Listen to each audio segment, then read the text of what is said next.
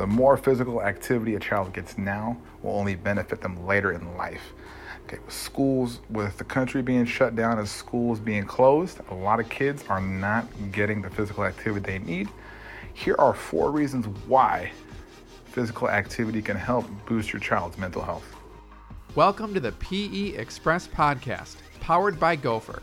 Two to three times per week, a PE expert will share a tip, activity idea, or teaching strategy to help you become a better PE professional. Today's host is Chris Temez. Chris is a physical education teacher in the Sacramento area. He's been teaching for the past eight years and also coaches football.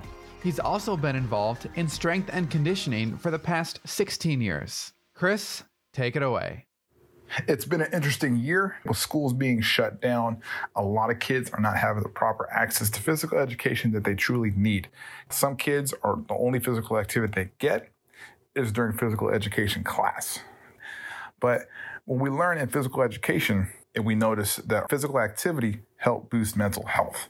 Four reasons why it helps boost mental health. First, kids are exposed to sports through physical education. The sports they like, they'd end up playing them outside of uh, a PE class. The more physical activity someone, a child gets, serotonin levels in the brain are boosted. And what this does is this hormone helps make you happy and confident. That way you feel awesome in your own skin which helps give them a positive self image. Okay, another reason it helps boost classroom success. The more physical activity a child gets, more oxygen goes to the brain, brain cells grow, and allows you to remember more information.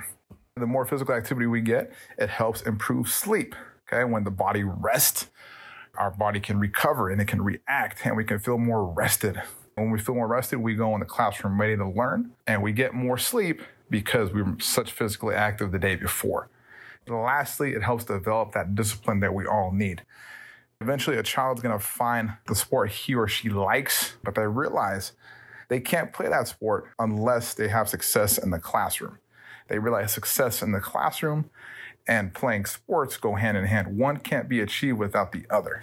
So, the more that they enjoy a sport, they realize they can't play that sport unless they do well in the classroom.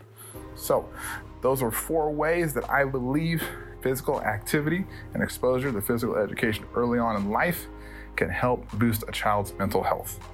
And that wraps up today's episode. If you enjoyed the podcast, be sure to connect with Chris on Twitter at Temez209. Subscribe to the PE Express podcast for more tips, activity ideas, and strategies to help you become a better PE professional. We'll see you soon right here on the PE Express podcast, powered by Gopher your resource for all things physical education.